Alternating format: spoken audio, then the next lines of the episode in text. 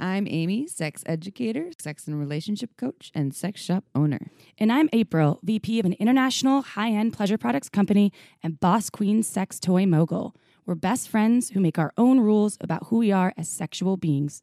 With everything from how to be a badass in the bedroom to top tips for bringing your relationship to the next level, we have something just for you. So sit back, relax, And and, enjoy enjoy, the the show.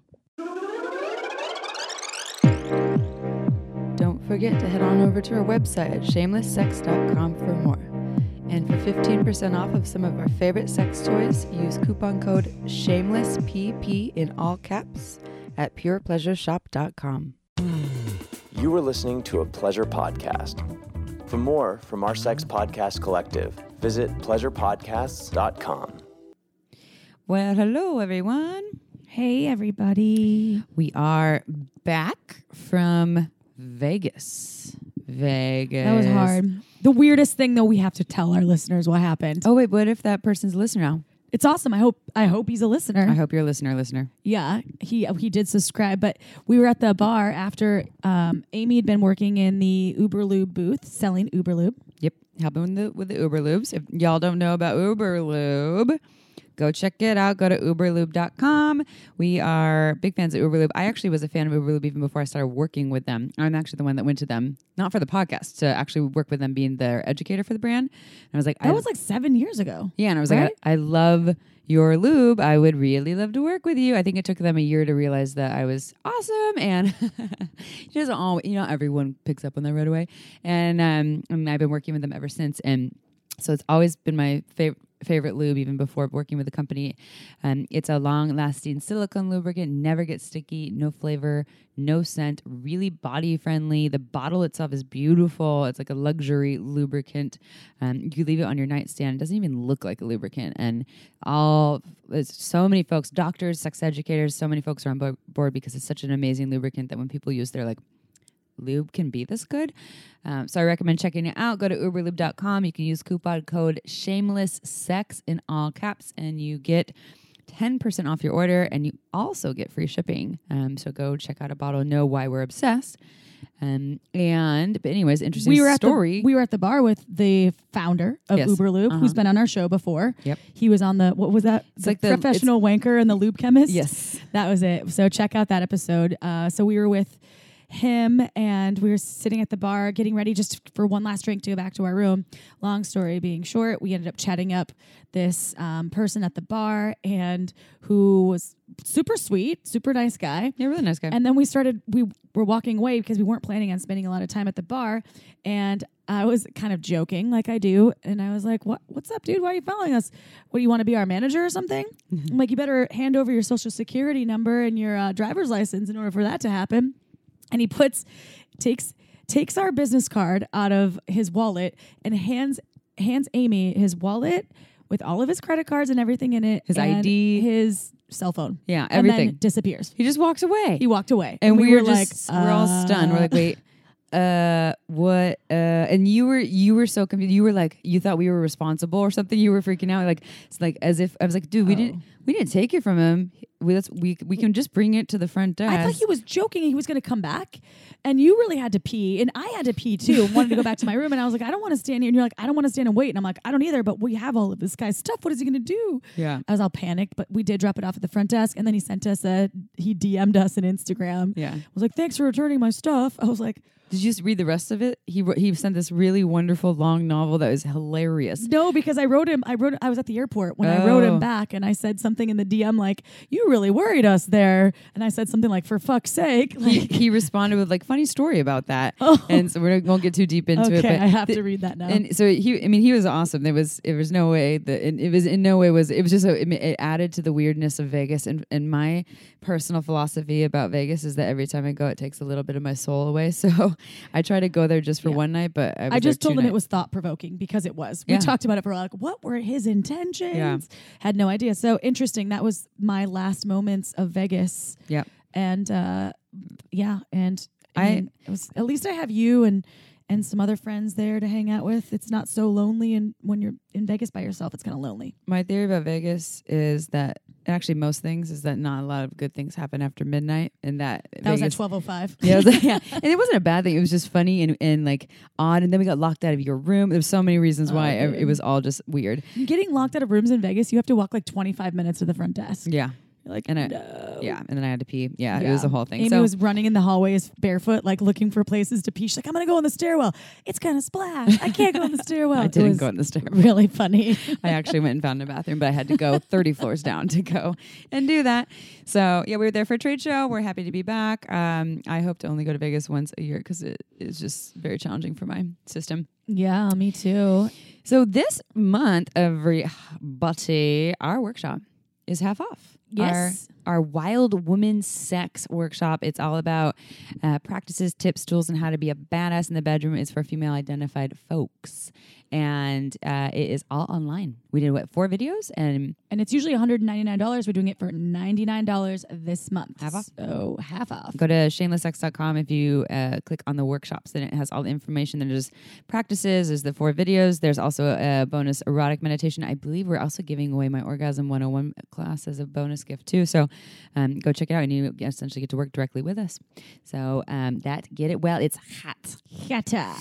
On sale. and uh, oh april this thing that we talked about. So we want to make like some stickers or some art to give to our fans, but not just a photo of us half naked with a banner like we normally. Well, because remember what were you were asking me about something like for oh for water bottles for stickers to put on water bottles and stickers just to have. Yeah, give and away I was like, people. you mean like us half naked with the shameless sex thing? And you started laughing. I was like, well, that might be a little awkward some places. So maybe we could get someone to create some amazing art for us. Like it's still us. Yeah. Uh, but, But almost like, like, cartoony Yeah. or cartoony looking or but classy cartoony. but classy with like the shameless sex logo. So we're gonna call on you, our beautiful listeners, and just invite you to send us some. Um, what, whatever a recreation maybe of a photo we have out there a shameless sex photo or um, something that we will make into stickers and we'll give you a shout out if you want if you want one if not we'll keep you anonymous oh no, we'll ship you some free sex toys. well we'll also ship you free sex toys but if they don't want their name on our podcast we won't share it but if they do we will And if a hundred of you do, we're not shipping you all free sex toys. We're shipping the one that we su- we actually select and make stickers. and maybe we'll select two and those two or maybe three and those Ooh. three you will- get a sex toy. You, you get, get a sex, toy. and we've got a lot of juicy, great sex toys. oh yeah, right we now, got a whole so bunch. We got we stacked up. So My, the, you know where mine are? Under my bed. ooh, mine are in my cabinet under my TV in my living room. Now when they rob our houses, they know where all the sex oh yeah, I got I got. They're all brand new in package. they are. Oh yeah, not building and we'll give you some Uber lube. yeah, you'll get all the things. So So send us. And our, our uh, email, if you want to send it to us, is shamelesssexpodcast at gmail.com. Send us your art. And then we also, so we have a blog we've talked about in the past. And so we started this blog. We had this awesome person in Barcelona who helped us um, do this whole marketing plan. And she, and she su- suggested that we do a blog. And people actually do read our blog. There are, are readers, not listeners, um, reading it. And the only issue is April and I really don't have a lot of time. We it took me like six hours to write one. You're a I'm- perfectionist. and I'm a perfectionist and I go back and I read through it and then I still have to I have part 2 of my my whole like um experience with like opening up my um ejaculation and becoming, you know, my female uh, body entering into another female body. oh, we're not saying that anymore. Oh yeah. Yeah. My vulva owning friend and me Yeah, you're got it on. Wait, oh, that was with a, another vulva owner. Yeah. Uh, and I'll just comment on that. We had someone that sent us a message on Instagram um, that we really appreciated. It was someone um, letting us know that using the terms female body and male bodied is uh, not. Uh, is is peace not respectful of uh, a lot of trans folks. Right. and my education years ago in sex education that was the terminology that was supposed to be more respectful from what i learned. And um, i totally understand why it's not. So um, I've, I've said this on instagram to be patient with us as we um, reframe our way of speaking and thinking. So we're going to say penis owners and vulva owners and bits and all those fun things. Um, but thank you listener for sending that. We listen. Sometimes it gets stuff gets outdated. Language improves. Hopefully, it's more inclusive. So we will work on that. But I'm going to post. My whole point to bring that up is I will. I have half of the story posted, and I'm going to post part two here. It's just not. It's not going to be as long as the first one because it's supposed to be 1700 words apparently a blog for it to be It's a lot of words. yeah to be i, I didn't What is think this, it college? like a write lot an of words, essay?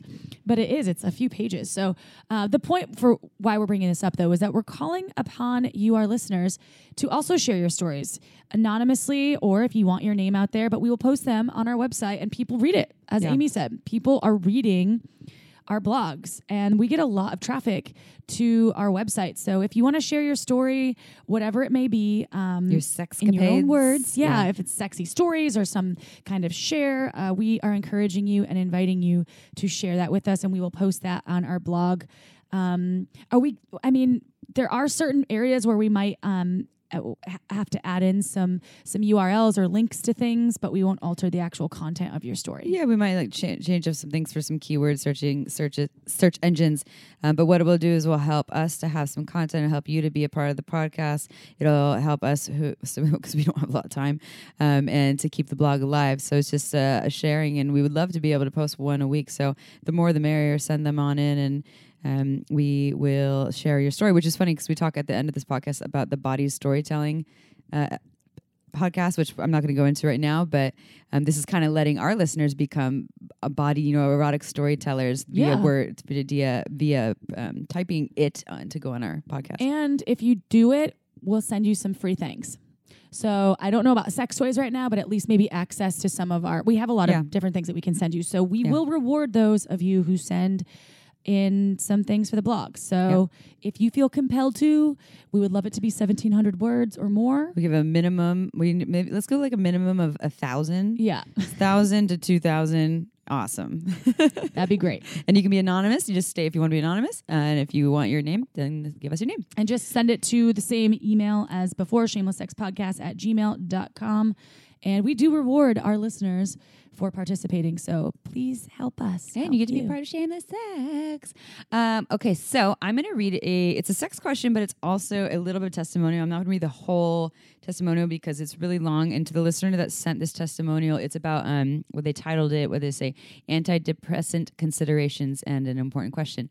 They sent it because we talked about we answered a sex question about about. I don't know if this person they didn't we the, the sex question someone didn't actually say anything about antidepressants i don't think oh no they did They- SSRIs? Yes, they they responded uh, to a second part of it saying that they actually have been recently been diagnosed with depression, but they didn't say whether or not they were on SSRIs. And then they came back and answered, and I think they said they were, but just I- newly or something. Yeah, I'm not I'm not completely familiar, but this person who sent us this testimonial, this part about antidepressants and um, libido and sex drive, sent us a very long, really wonderfully written. Um, they're very articulate. They should write us. I They know, should maybe- send this Hey, for a maybe blog. we, maybe we can put this on the blog. that would be great if We- they would let us. maybe we can email them back and do it. Yeah. Well, look, we're just learning. We're coming up with ideas. We're coming up with ideas and learning 'Cause it's uh, really what we long, can well do. written. Yeah. But I'll read. Just, I just want to share a little bit about what this person shared, and then they have a sex question that's actually not even related to that, to libido and antidepressants, but it's about um, self pleasure and masturbation. Um, so, but what this person said in regards to when they were diagnosed, when they had were diagnosed with depression and they were taking antidepressants, um, and then their libido changed and and actually became pretty much non-existent and there's a number of reasons what what that was why that was there. They even played around with different types of medication different dosages. This is what they said. The thing that really helped me was a suggestion from my psychologist that that my psychologist made to me. It's make sex your focused now this just might be me and there was something that he picked up on in our sessions that made him say that so i got several books on sex women's anatomy sex and psychology with women and just to make significant changes in our environment and my knowledge. And the drive came back while I was on the medication. He's married, by the way. That's why he's saying hour. So it can be done. It's like the saying goes that if you walk the walk, things fall into place as you'd want. It's like a 40 year old version where he's like, Is it true if you don't use it, you lose it? Yeah. Yeah. It, or fake it till you make it, kind of like you, even though it's not there, you start to actually do the practices, start doing the homework, and and then you can get there. And so he also says, so since my wife was a bit of a prude and mom focused for so long, I had consequently back burnered intimacy as well. Um, Emily Morse, that's Sex with Emily, you guys, sexy marriage radio, and a series of sessions with local sex therapists at a local church. Also, helped tremendously. There's a sex therapist at a local tur- church. I like that. Uh, so I'll leave it at that because there's, and I'll go to the sex question. But anyways, what this person is saying is that for them, being on medication that had significantly affected libido, and libido was also affected by just being depressed and down, by making sex the focus and doing the work, even though it wasn't there, it actually came back the libido and the the drive. Um, so this is this person's advice, but their question, everybody um, is so my wife, despite her somewhat newfound friskiness in the bedroom, doesn't masturbate on her own at all.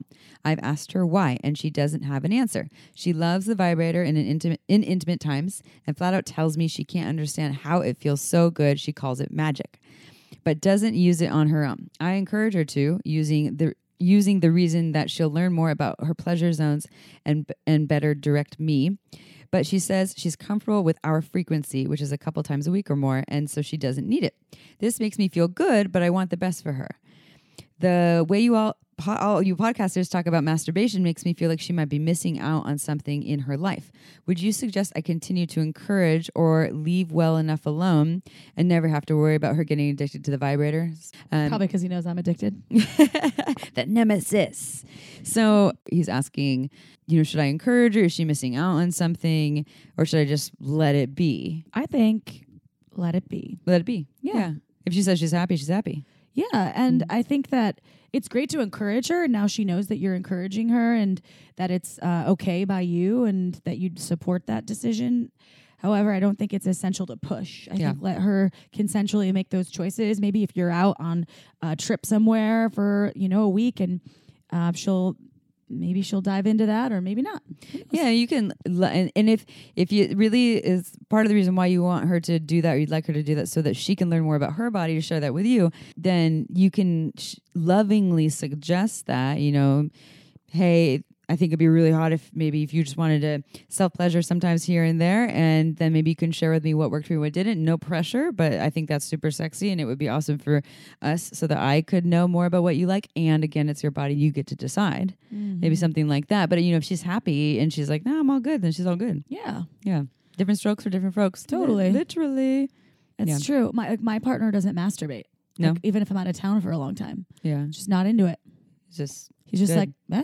Yeah. I'm like, okay, what if I'm gone for like two months? They probably would masturbate. Yeah. Yeah, that probably would change. that would probably be What a little if? different. Yeah. What if? I'm gonna try it and see. Just disappear Yeah, for two months and see what go. happens. How many times did you I'm masturbate? going to Tahiti. and then when they orgasm, the the load is massive.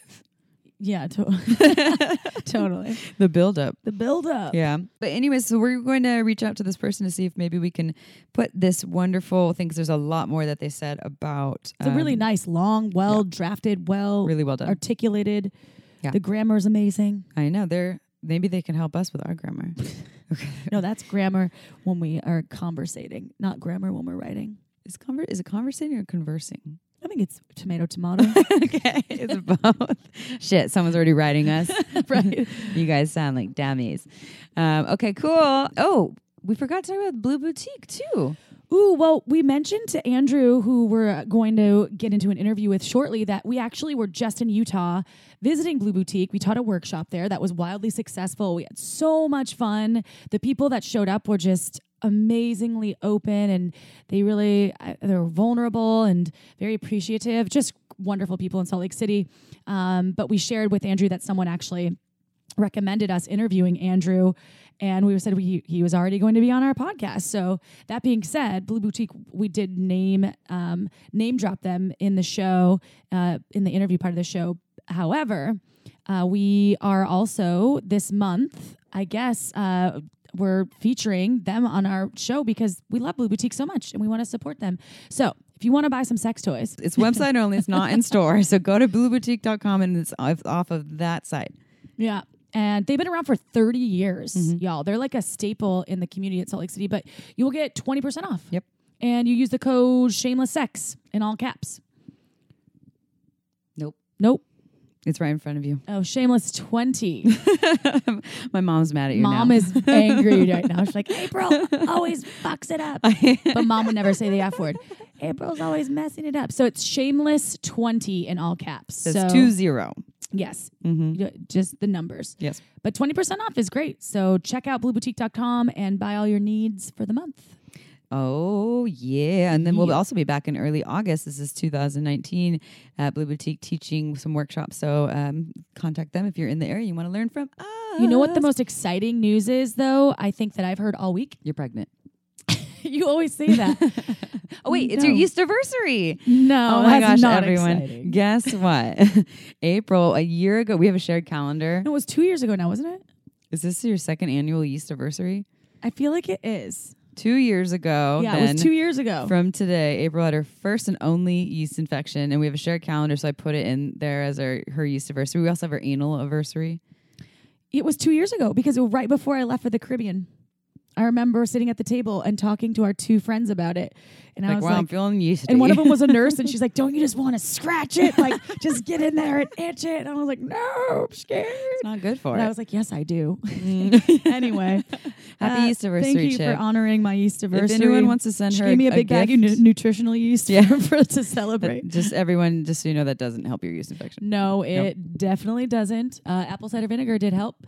Uh, there's some other natural and I'm sure some other pharmaceutical options. However, that's not part of this conversation. The exciting thing is, is that OMGyes came out with season two. Oh well, I don't. Is it actually available to them, or do we just get Oh to see snap! it? Well, we got a well, we got a preview of season two. I don't actually know if it's to the public yet. I think that it's going to be out like within maybe a couple weeks. Okay. but, it's awesome. we got to see it. Yes, And it's, it's super cool. amazing. I started watching it at the airport, Uh, and I was like, You need uh, one of those screen covers. I know. I used to have one on my phone, uh, but I looked and there were there was a, a person sitting on either side of me, and so I It's like a did. kid over your shoulder. I know. I was uh, definitely feeling the the eyeballs switch. People always do look. I feel like what at what I'm looking at on my phone or my laptop. Yeah. Well, that would be a good thing for them to see. It's not even that inappropriate at all. Like it's not pornographic. They use really like real people that Yeah. are. Talking about their own pleasure in such a great way, just to hear people openly talk about pleasure. Yeah, it's, it's super tasteful, and there's Yeah. diff- all these different videos. And we've talked about season one, which is external vulva pleasure, uh, and so it's for folks who want to learn how to have. Uh, maybe it's hard for you to have an orgasm. Maybe you've never had an orgasm. Maybe you have amazing orgasms, and you want to have even more amazing orgasms. Maybe you have trauma on certain parts of your Yes. vulva, and you uh, can find out different ways to pleasure yourself around the trauma. Like I have a torn labia, and I actually lately now have been kind of vulva mapping myself with that to figure out how I can sort of put pressure and what uh, amounts of pressure. And these videos really do help me check out different ways to to play. Yep. Yeah. And so season two is actually internal pleasure. So they talk about, you know, the first inch of the vaginal canal, G spot, uh, et cetera. And, and so it's showing again, showing these fe- folks, and they actually are, it's not, um, Not all only- cis. not all cis women. Yeah. Yeah. So it's actually, there was some trans folks too. Uh, and they're talking about the pleasure that they like, how they learn to have this pleasure. And then they show you these little techniques, but they're not doing it to the point when they're wanking themselves. They're actually just like, you know, a touch here for this amount of time. So really, really well done. And everyone gets uh, $5 off if you go to omgyes.com backslash shameless. Uh, and you get $5 off. And right now, I know it's only season one out, but season two should be out as ASAP, maybe when this episode's out. Maybe. And they're not actors, y'all. They are real humans. I think that's really cool because a lot of a lot of I think m- most people these days, and when you look at commercials, are actors. Like I used Prilosec and it really worked. You know what I mean? You're like that. You were paid to say that. So these folks are part of research and development, all for you to explore your pleasure. R&D? R and D, R&D. R D. I like in the podcast how Andrew says instead of Kickstarter, he says Dickstarter. I know. That, cute. spoiler alert. That's some of the awesome stuff that's going to be in this episode because he is so funny. Yep. Such a funny human. yeah, he's amazing. Like just comedy. yeah, Love comedy and really knowledgeable and Oh, and and just super knowledgeable. and empowered and strong in the way that he's, he he speaks. It's I'm I'm super stoked. His on this messages are great. Uh, so we're about to dive into that episode. Before we dive in, before I read the bio, um, another piece to share with y'all's is you know April and I we live busy lives. We are on the road. We are always moving around. And you know what you always say, Amy? I'm ripped. Oh wait, what's the joke? Um, do you have a ba- wait? Do you have a needle and thread? No. Because I'm ripped. or you can say, do you have do you have a band aid? Because. I'm cut.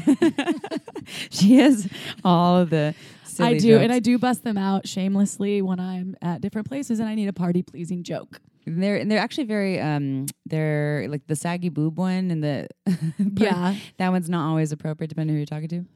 Well, Perk up. I did tell it at, like a, a five year old Easter dinner one time with my ex boyfriend in front of his grandmother. How'd that go? Not so well.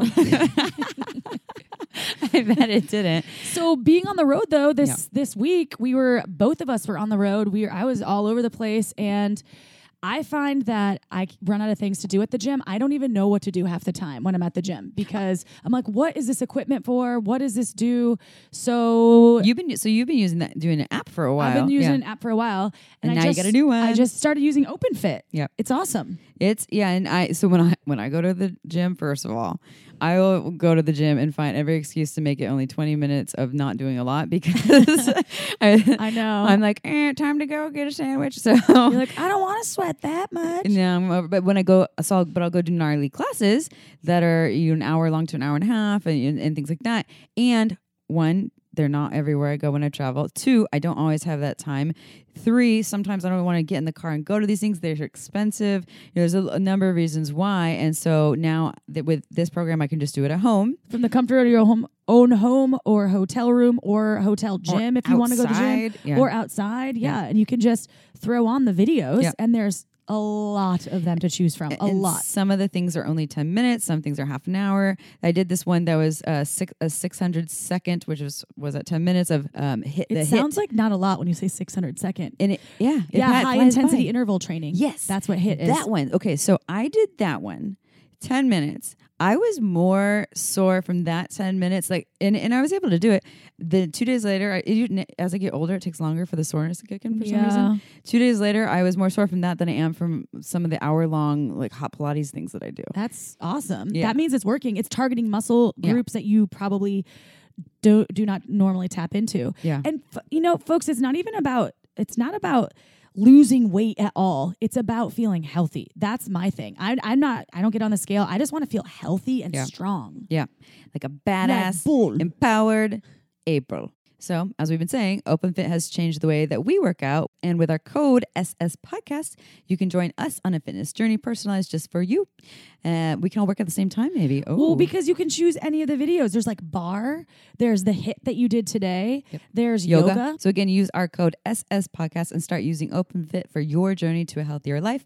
And right now, they have a 30 day challenge, and our listeners get a special extended 30 day free trial membership to OpenFit where you can get fit and feel healthy and strong. Uh, so, when you text SS S podcast to 303030, that's 303030, and you'll get full access to OpenFit, all the workouts and nutrition information totally free. Again, just text SS Podcast to 303030. All right. Um, so if anyone wants to send April a present for her yeast anniversary, her address is 55555. Um, and you can even come over and hang out. She'll give you free hugs. Just kidding. Okay, so are you all ready to hear the bio? Yeah, I want to hear about Andrew. Andrew is awesome, as we already said. This was a really fun podcast. Um, and yeah, you'll you'll hear, you'll know more about Andrew. I just I love like his the way that he promotes things. He's just he's amazing. So, Andrew Gurza is a disability awareness consultant and cripple content creator whose written work has been featured in Men's Health, Daily Xtra, Gay Times UK, Huffington Post, The Advocate, Everyday Feminism, Mashable, and Out.com. Oh, and he even just said he was on BBC, right? With his mom um, and several anthologies. He has guested on a number of podcasts, including Dan Savage's Savage Love and Cameron Esposito's Queery. He has spoken all over North America on sex, disability, and what it means to be a queer cripple. He is also the host of the Dis- of Disability After Dark, the podcast shining a bright light on sex and disability, available on all podcast platforms. You can follow podcast at Dis After Dark Pod, and he is also creator of the viral hashtag hashtag Disabled People Are Hot. You can find out more about Andrew by going to andrewgurza.com and connecting with him on Twitter at Andrew Gurza. Are you ready for the podcast? I sure am. I'm not going to make that noise I normally do. Me. that was April. okay. okay, here we go.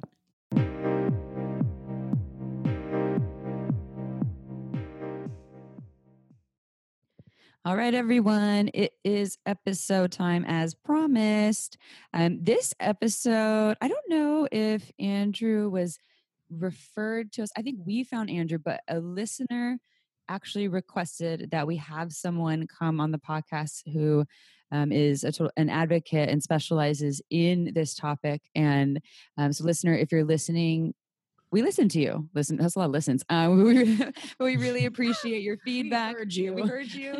we, yeah, we, we listen to all of our listeners and, their, and the feedback that they give us. It doesn't mean we can do every single thing, but we really value that feedback. And so, we're really happy to have um, Andrew here. I already read the bio. You already know all about Andrew, but welcome to Shameless Sex. Andrew, we're so happy to have you here. Hi, thank you for having me, Amy and April. Thanks for it's nice to see you digitally. yeah, we get to see you a little, a little video call. Y'all don't get don't get to see Andrew, but if you go to Andrew's website, maybe you will. Mm-hmm. You can see a lot more of me on my website actually if you like how much how much more? Yeah. Well, I mean, I'm pretty sure there's a dick shot there somewhere. nice. Good. Awesome. All right, dick shot. And I know you're on Instagram and all the things too. I'm on the Insta and I will plug myself later, but yeah. Yeah. Cool. Okay. Awesome. No dick shots on Insta, Andrew. Oh, I know. Fucking FOSTA SESTA. Like, what the hell? Yeah. Come on. What the hell? Oh, shadow ban. Don't. Yeah. We're not. We don't even get us on our shadow ban platform. Uh, all right, Andrew. Can you tell us a little bit about yourself and how you came into doing the work that you do? Sure. My name is Andrew Gurza. I'm a disability awareness consultant, cripple content creator, as you know from the bio. Um, I I work predominantly in sexuality and queerness and disability because no one is really talking about that, and it's not really a conversation we're having enough of. Um, I produce the podcast Disability After Dark. I also give public speaking around sexuality and disability all over the world. So if you're listening and you want to hire a speaker, I'm available. Let me know. Um, but how I got into this work was I was bored, frankly. I didn't have a job. I finished school.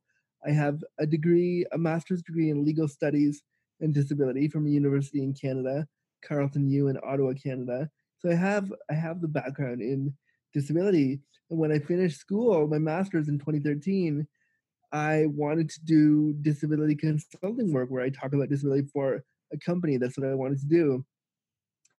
And when I explained my interest to employment agencies that help disabled people find jobs, they all said to me, Well, that's not a job, that's a hobby. Like, have fun with that and do it on the side, but it's not a real thing that we can help you do. And I was like, well, that's I don't believe you. So I literally went on to uh, to Vistaprint, printed off some cards with my name, picked a title that I had stolen from somewhere, disability awareness consultant. I was like, okay, I guess this is who I am now and what I do.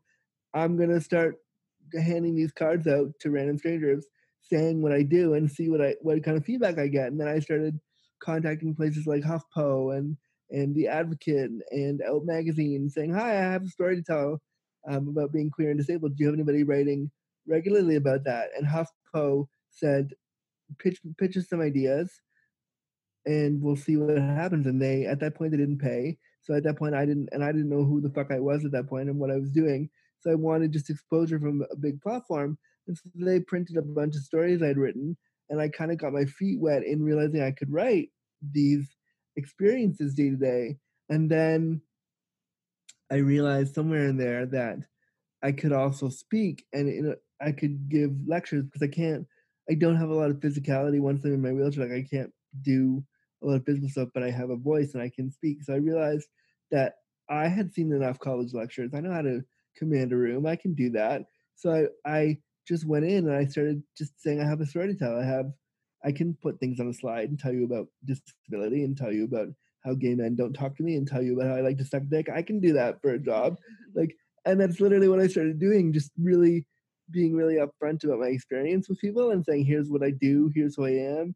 Let's talk about the barriers to access for sex for uh, disability. Let's talk about my disability. Let's talk about how sex and disability is amazing let's talk about the ableism that people deal with. So I, I started doing all of that really independently from the seat of my pants, just saying I don't know what I'm doing. And I, I still now, seven years on, say I am not an expert in this field at all. I have no credentials technically in this field other than my own lived experience. But I think that's a great jumping off point. And I always say to disabled people that are looking for work, stop looking and make your own. Like, why do you have to one of the great things about being a freelancer with a disability is that I don't, I'm not adhering to, to anyone's schedule. I can decide to work one day or not work one day. I can work two hours and then have a nap. I can, you know, so it's really for somebody with with complex disabilities, freelancing and doing what I do, I highly advocate that disabled people, whether we're talking about sex or whatever they want to talk about, use your lived experience as a disabled person to create work. Mm-hmm. Well, that's yeah, and where I can tell you for two people that have to get on airplanes all the time, you were talking about this for you. It's you know travel is is extra challenging, and so you get to work from home. For us, two people who get on the airplane all the time, where travel um, isn't challenging for our um, our physical bodies. That um, I totally get that. So glad that you've found your niche, and I love that um, reminding people to create their own um, their own direction. Can you tell us? I heard you use some terms. Um, ableism and um, and so we're going to ask you some some of the lesson around the language around disability, telling listeners what ableism, able body means, what terms are helpful um, or are not helpful, and um, or respectful of people's experiences. I think that it all depends on who you're talking to. I think disability needs to move away from a person first identity. So people always say, "Oh, person with a disability." If you want to call yourself that, fine, I get it. That's that's your own personal choice. But if I say to you, "Hey, hey Amy, hey April, call me like a queer cripple. That's what I've chosen for myself, mm-hmm. and that's what I'm expecting you to respect that. And so if somebody says, call me differently able, which is a term that I abhor, but if they said to you, that's what I'm asking you to call me, then you would respond in kind and say, okay, great. I think the respect comes from whatever that particular disabled person says I want you to call me. Then, you, like much like how we're doing with the trans and mm-hmm. non-binary communities, and like pronouns. We're saying, hey, what's your pronoun? Do the same with the disabled community and ask, like, hey, how would you like me to identify your disability? And if they say, oh, I don't want you to identify it at all, you follow suit. Or if they say, I want you to call me a wheelchair user, you follow suit. You give them the, the, the right and the respect of like, what, this is your body, this is your experience. How, how would you like me to, to, to notice it or not? Mm-hmm. Mm-hmm. And so then does does uh, I yeah I love that and it, is ableism then just or ableism is referring to um, oh, oh yeah I can yeah. break that down for you. So ableism is basically if you're discriminating against any disabled person if you make a joke that's off color or if you oh you're so inspirational blah blah blah like that's ableism like if you if you demean a disabled person sexual ableism is a thing too where like oh like does your dick work that's when I get all the time um, it's really just not seeing a disabled person as a whole person and, and using their disability to either inspire yourself or to demean them. It's so and it's really insidious because unlike racism and unlike all the other isms that we talk about, ableism is like the last one that we're starting to realize is a real thing. People don't realize how it how how painful it is when someone's an ableist. And I think we're all ableist. I'm disabled too, and I'm not above it. I've done things that were inappropriate with other or said things, not done things. I've said things about other other disabled people's bodies that I probably shouldn't have, and I've thought things that were ableist. And I'm not saying ableism is bad. I'm saying the way we weaponize ableism, we're not willing to. Nobody wants to be like when you call out somebody on their on their ableism and they're like, "Oh no, no I'm not. I'm not being discriminatory. I'm just asking." Well, it's like you are. Mm-hmm. If you just realize you're an ableist and I'm an ableist, and we all have we all have the possibility to be an ableist and if we recognize that from the start and move forward, then then great. But we're so afraid to be called out or even called in in that context that we don't move forward that way.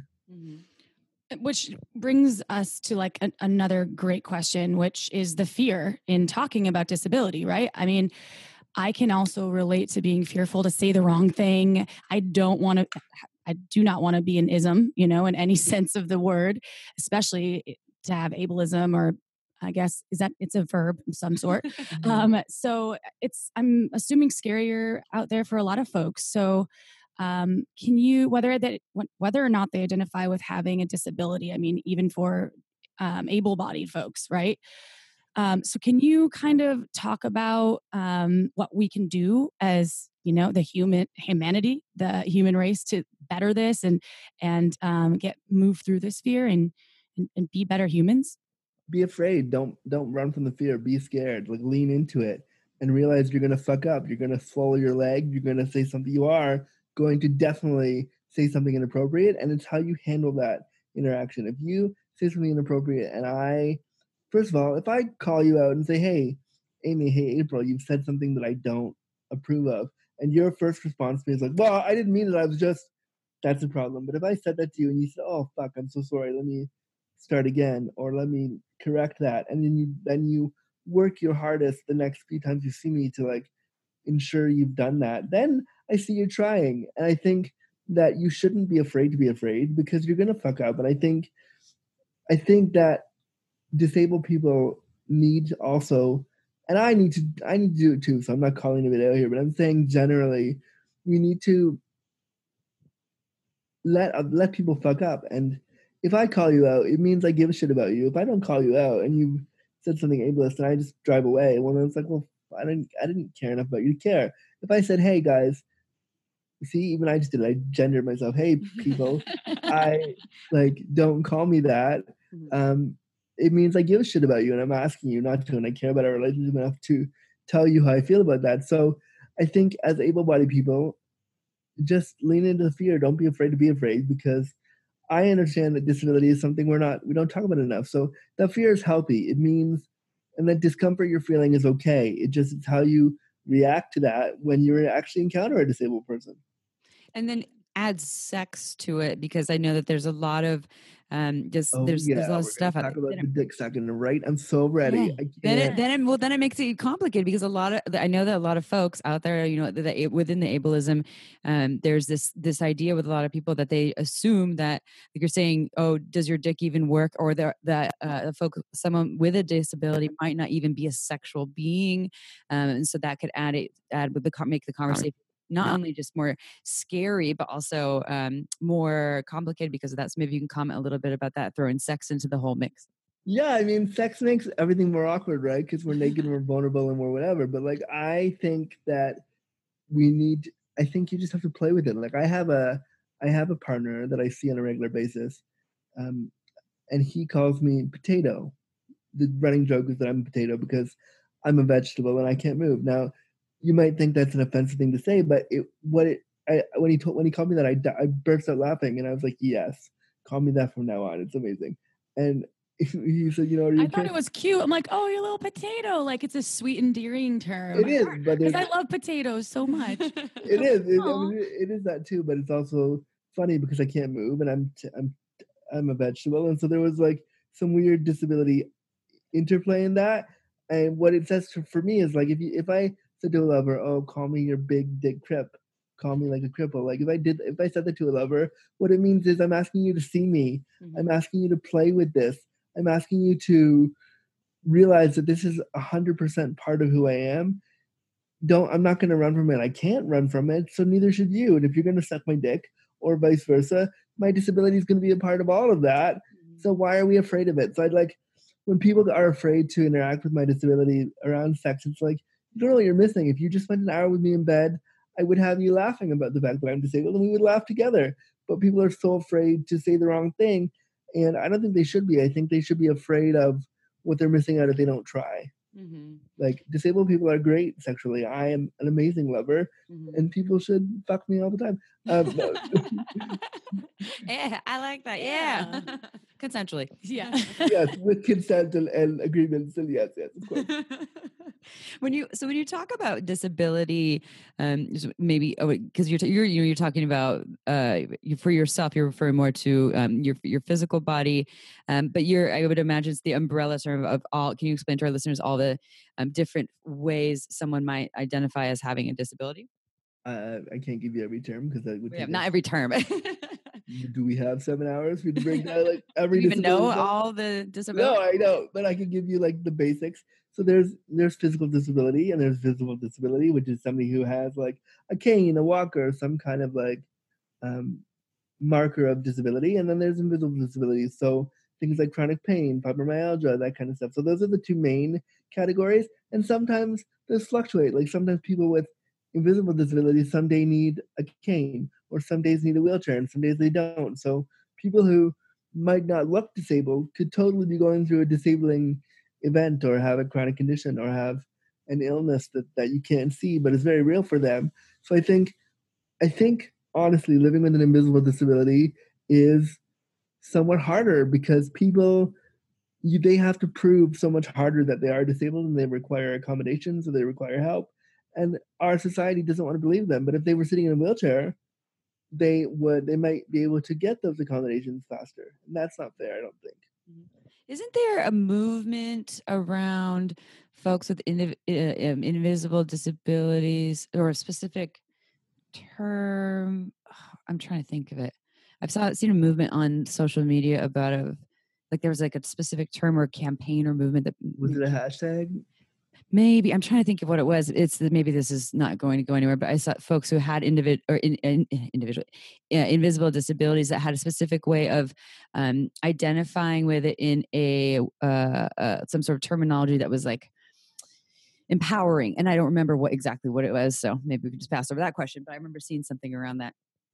I'm sure there has been. I just don't. I don't know which one it is. I'm sure we'll know after this episode airs because I'm sure someone will write us in and let us know. Yeah. So that'll be good. Please do. Yeah. so, can you, for our listeners, give some, I guess, some key points, or there could be some tips, or what just the things that folks should know about sex and disability? um, it's great.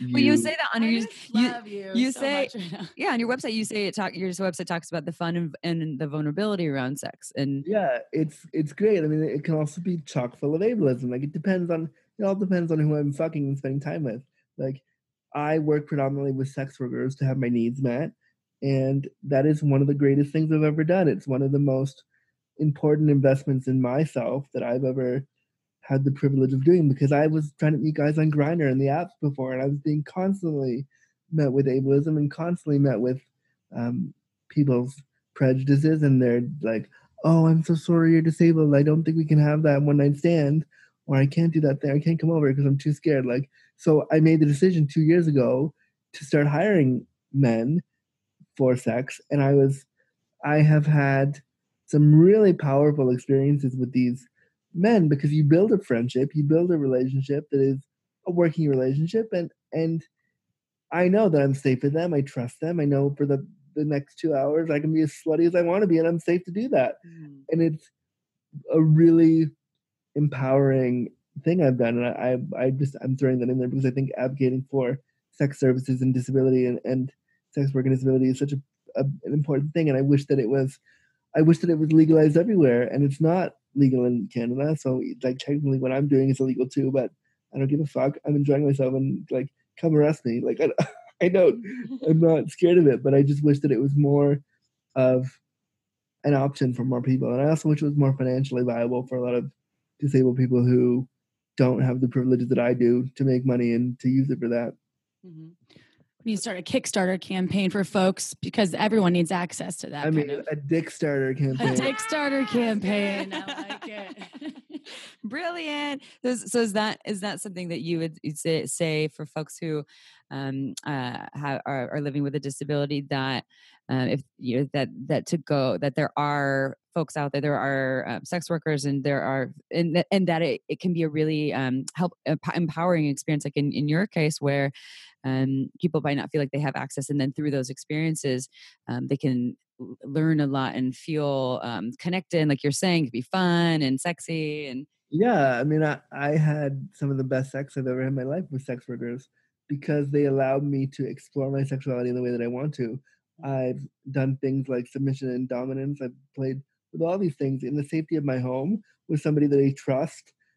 And I get to be like, I get to be a slutty, you know, I get to be like really dirty. And then there's something because people think that disabled people are so innocent and they can't mess around and they can't have sex to be able to do that with a partner for two hours and say, I want you to like, I want to eat your asshole out for an hour, and I want to do, I want like to be graphic and blunt, but you know, being able to do that, like my my queer peer, peers get to do, to be able to access that part of my masculinity and my like maleness with another man, feels really good, and it wasn't something I had access to before. So I think that anybody with a disability who has the means to work with a sex worker because I don't think that it's fair for um, somebody to not pay. So I'm not saying like, you know, undercut somebody, but I think if you have the means and it's it's possible for you, definitely it should be something you can explore.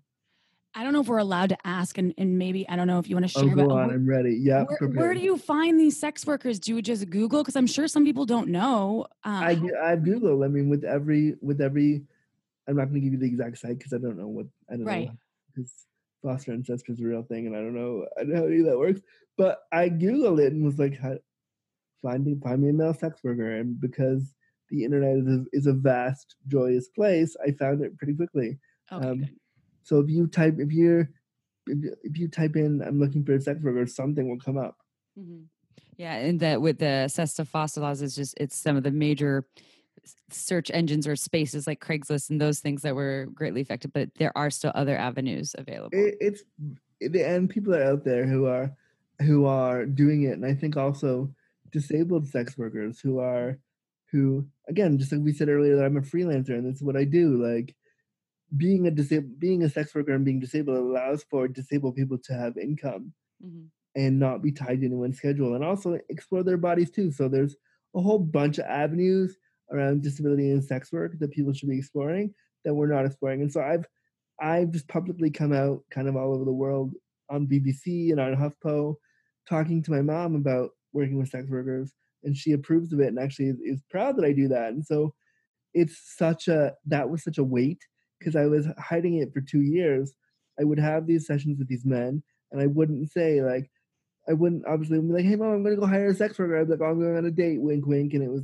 we'd have a session. Now I can say, like the other day, I told my mom I was like, for my birthday in a few weeks, I want to have a threesome with mm-hmm. my two favorite sex workers, and I told my mom, and she's like, "Great, that's awesome! Like, I think that's amazing." And so, like, to have that openness with my parent about the fact that I I do pay men for sex, but I've chosen this for myself feels super empowering, and I I just like I said, some of the best sex of my life has been with sex workers, and I wouldn't change that for the world.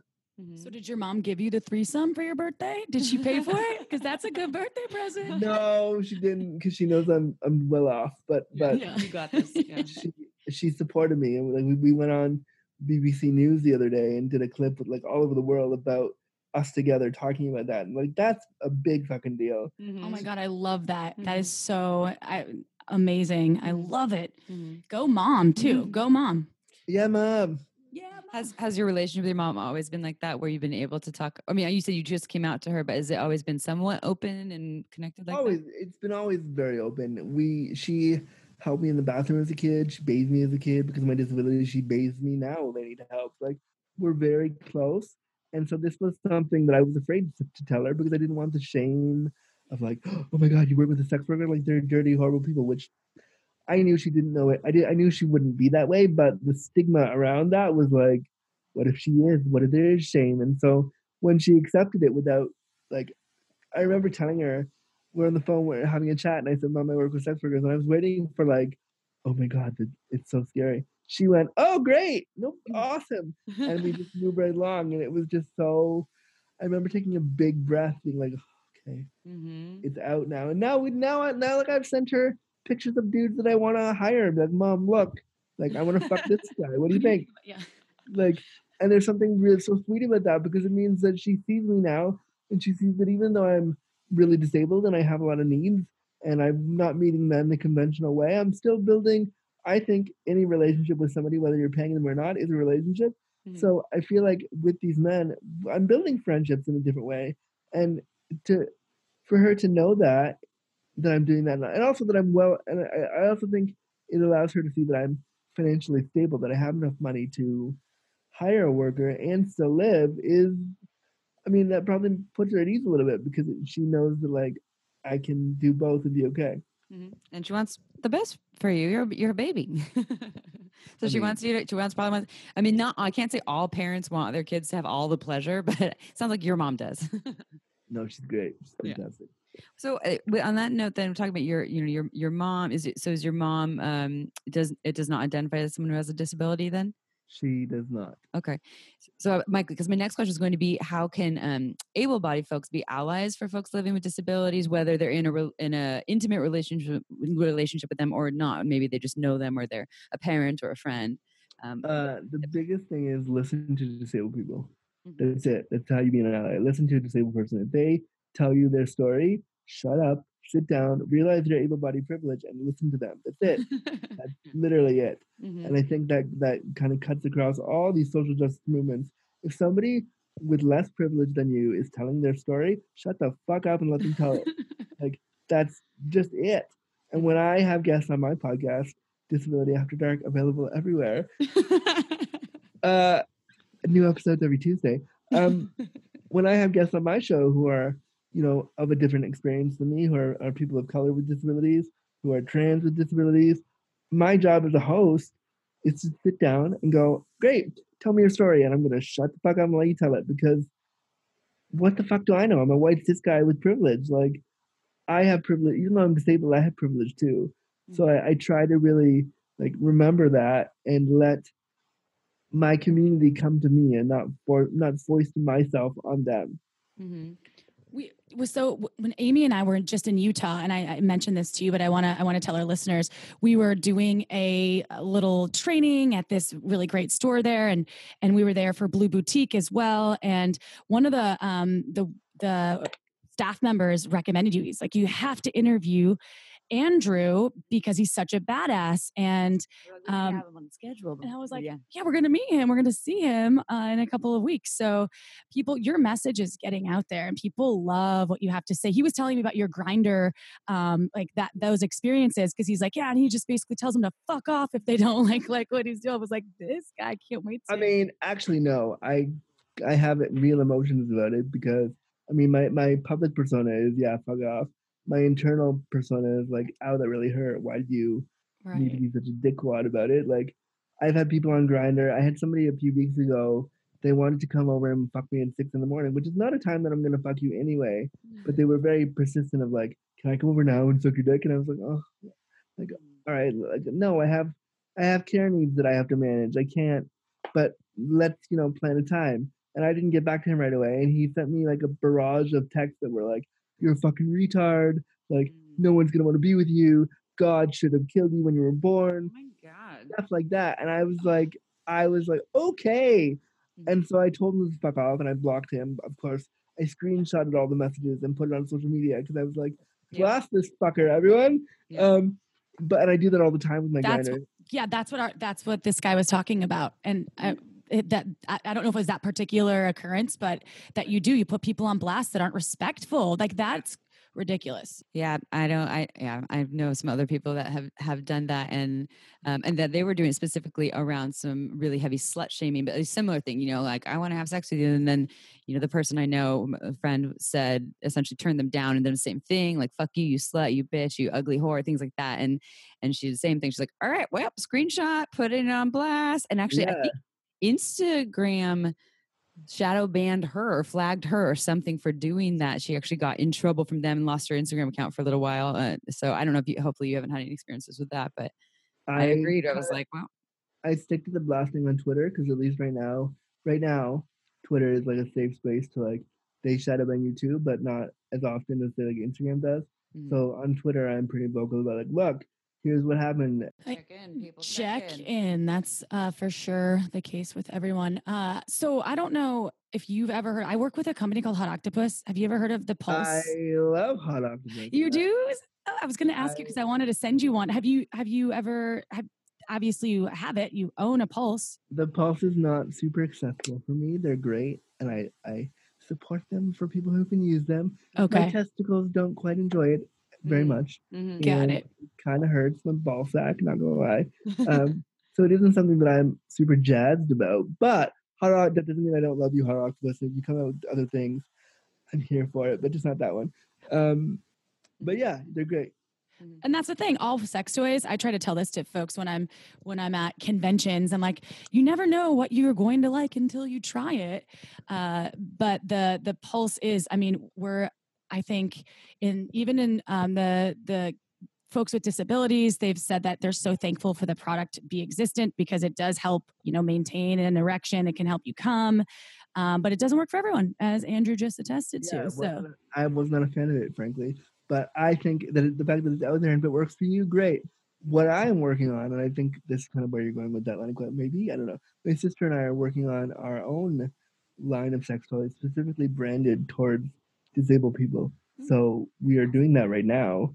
Um, if That people is want to donate to that, Uh, the Dick Starter. the di- we should totally call it the Dick. No, Dick Starter is for Andrew to hire all the hottest sex workers and then get laid. But if you want to donate to this other campaign, this other Dick Starter, they can go to um, deliciouslydisabled.ca slash donate Deliciously disabled. .ca. Okay. .ca Yeah. because Canada, and they can hit donate, and then um, they can give us some money to just what what we're raising money for right now is research, Mhm. preliminary research to build a pro, to build a prototype. So we're looking at creating a toy for people with disabilities who have limited hand function, so who have limited dexterity, who can't jerk off the right way, who can't the right way. That sounds really fucked up. Who can't um, keep keep that fucked up part in? Who can't uh, they can't jerk off the quote unquote normal way or the typical way. Um, and so we're we're just building research to see what kind of toy would work for them. So this money is going into the research, the prototype design, the the the cost of figuring that out, legal fees to make sure that, like the patents are good. It goes into all that stuff. And so if people want to help us out with that, that's what we're doing. And it's the what I'm calling it is it's disability driven design, which means that disability is at the forefront of the creation. Hmm. Disability is the first thing we think about and the last thing we think about but it's it's driving the whole process. So it's not like oh we're going to adapt a toy from one that's already been made. It's like we are going to no. This toy is created with disability in mind first and it's also being tested by me a disabled person. Like when we get to to the testing part i can say like yeah this would work for lower dexterity individuals. Here's why mm-hmm. There aren't a lot of options right now for folks with disabilities for toys, for sex toys. I can tell you that. Uh, so that's really good that you're approaching that from uh, that angle, especially since you can do the research and development all across. And I'm sure there will be folks out there that also want to be testers because product testers are needed. It's when we get there. Trust me. Some well, I'm sure it'll be a part of our whole thing. We're not there yet, but yes, totally. So that's deliciouslydisabled.ca to donate, right? Yeah, deliciouslydisabled.ca slash donate. I'm gonna put some money up for that myself because I think it's so good. Yeah. We would appreciate it. And if you also want to fund my sex worker birthday thing, let me know. No, The threesome. When's your birthday?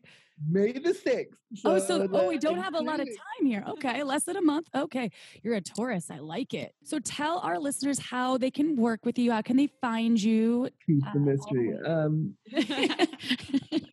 how can they find me? Well, they can go on all my socials at the Andrew Gurza. So T H E A N D R E W G U R Z A, the Andrew Gurza on Insta, Facebook, and Twitter.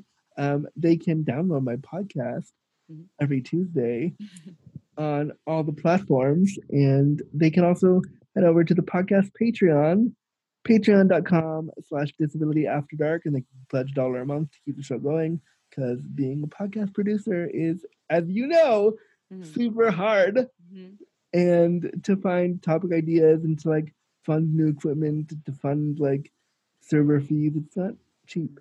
So i if anybody wants to help out there that's great. They can head over to my website www.andrewgurza.com i have my press kit there. Some videos i've done with internet celebrities like Davey Wavey are there. Um, my talking stuff is there. I also give talks in person or over skype so if you're in a warm place like I don't know Santa Cruz, California, and you want to like fly me out to do a talk over there, I'll do it. But if you're in a cold place like bumfuck Minnesota, I am not coming, but I'll do it over Skype, and you can pay me the money that way. Uh, yes, that that's how you get a hold of me. There, there it is. Mhm. Oh, I love it. So you won't go to Minnesota in the summertime? It's so beautiful there. I went to college there. I mean, I love people from Minnesota. I also listen to a lot of murder podcasts, and there are a few gems from Minnesota that I am obsessed with. And I hope I listen to um Wine and Crime, which is like I've heard of that. I haven't listened to that one, but I'm obsessed with crime shows myself. so- No, no, you need to you need to like both of you need to pull out your phones, spend an hour just listening to these three friends get drunk and talk about crime. it's my favorite show. I love them so much, and I'm actually going to be on their show this weekend. We're recording an episode, and I am the most excited. I love that because we have a wine sponsor that sponsors us with wine, local winemaker, Margins Wine. I don't know if you drink wine. I'm not a wine drinker, but hey, if you want to sponsor me, I will. then I'll drink it. or, or I'll just take I will take a sip and pretend like I drink it all the time. oh, nice. I wish we could say that we just take a sip and pretend. And actually, I don't wish. I like drinking it. Yeah, I'm on a wine cleanse right now. I'll tell you, I'm I'm cleansing myself of all the things. Oh, wow. Um, too much Vegas, Andrew. That's what happens in Vegas. Vegas will do it to you. If it had been margins wine, maybe wouldn't have been feeling so bad the next day. It's true. What do they say about margins wine? Doesn't give you a hangover because there's no additives or it's all organic. So, and a lot of times organic wine doesn't taste good. This one tastes yummy and it's awesome. awesome. Well, you go to marginswine.com and they're actually sold out, unfortunately, but sign up for the newsletter because of our podcast listeners who love the wine so much. You're going to have to wait for the next batch to come out. It, it comes out, I think, about in July. Uh, but sign up for the newsletters, and the folks that are uh, on marginswine.com will get first access to each new round of wine she produces. So check it out. You won't be disappointed. I haven't heard of a lot of folks that are disappointed. Even Amy's mom likes it, and she is a wine snob like me. I have so I just I just want to say, Andrew, first of all, um, I really, really, really, really appreciate you coming on our show. I really hope that your sex toy gets funded, and hope that listeners go and check out your show. Can, how long have you been doing your show? Uh, almost three years now.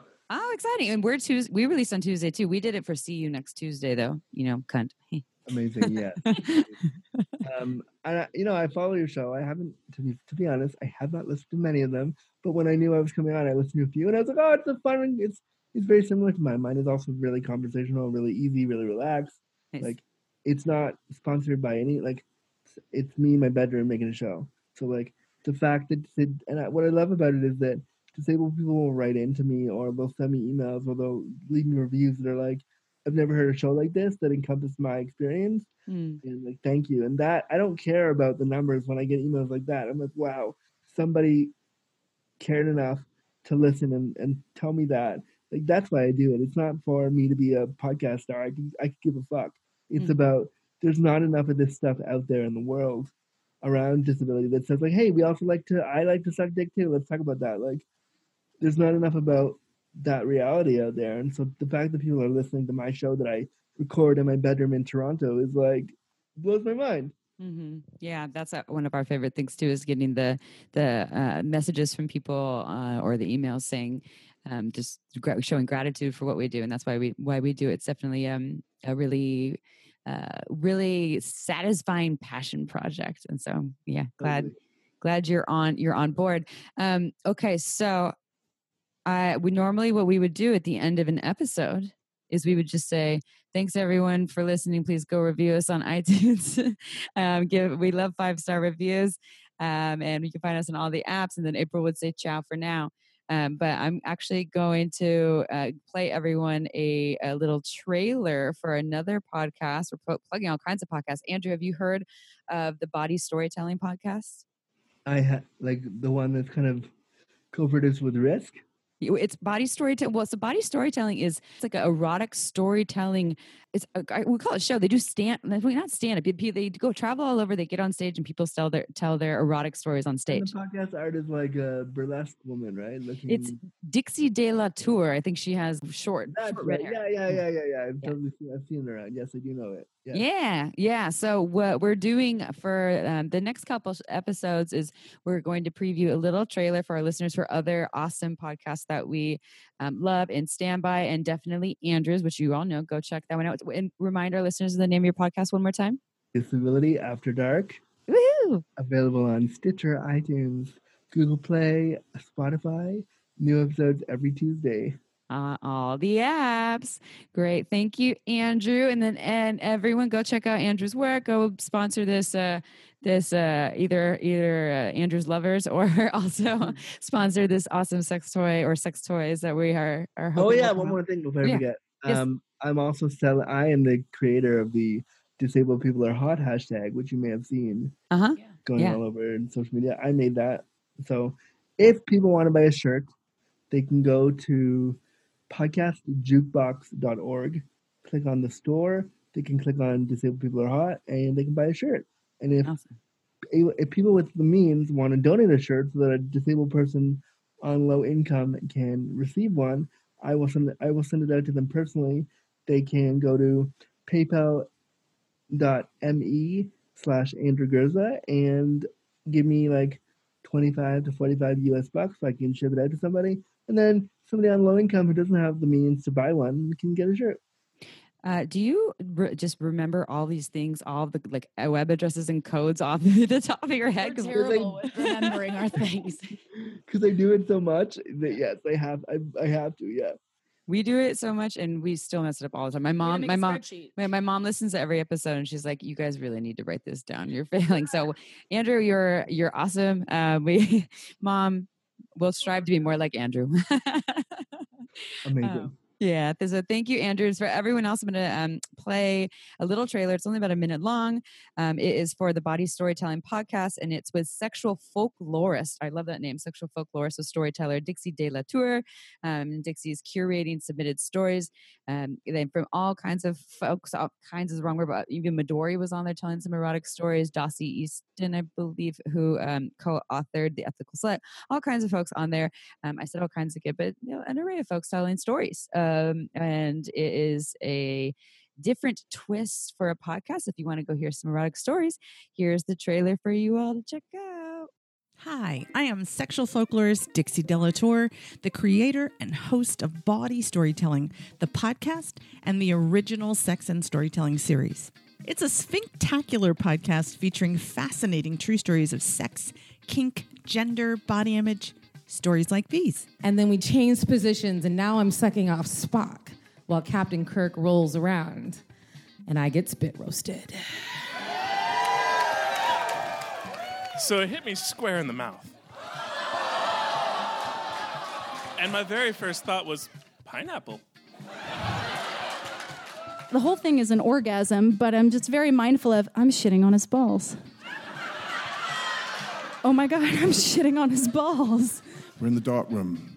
Our towels fall away. We grab each other's hard cocks.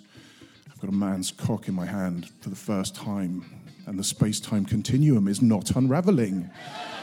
They call us the moth for pervs. So if you want to hear true stories from real people who might also be queer, polyamorous, trans, swingers, dominatrixes, furries, really anybody with a butthole, listen to the Body Storytelling Podcast at bodystorytelling.com or wherever you listen to podcasts.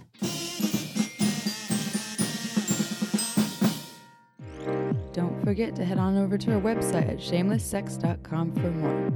And for 15% off of some of our favorite sex toys, use coupon code SHAMELESSPP in all caps at purepleasureshop.com.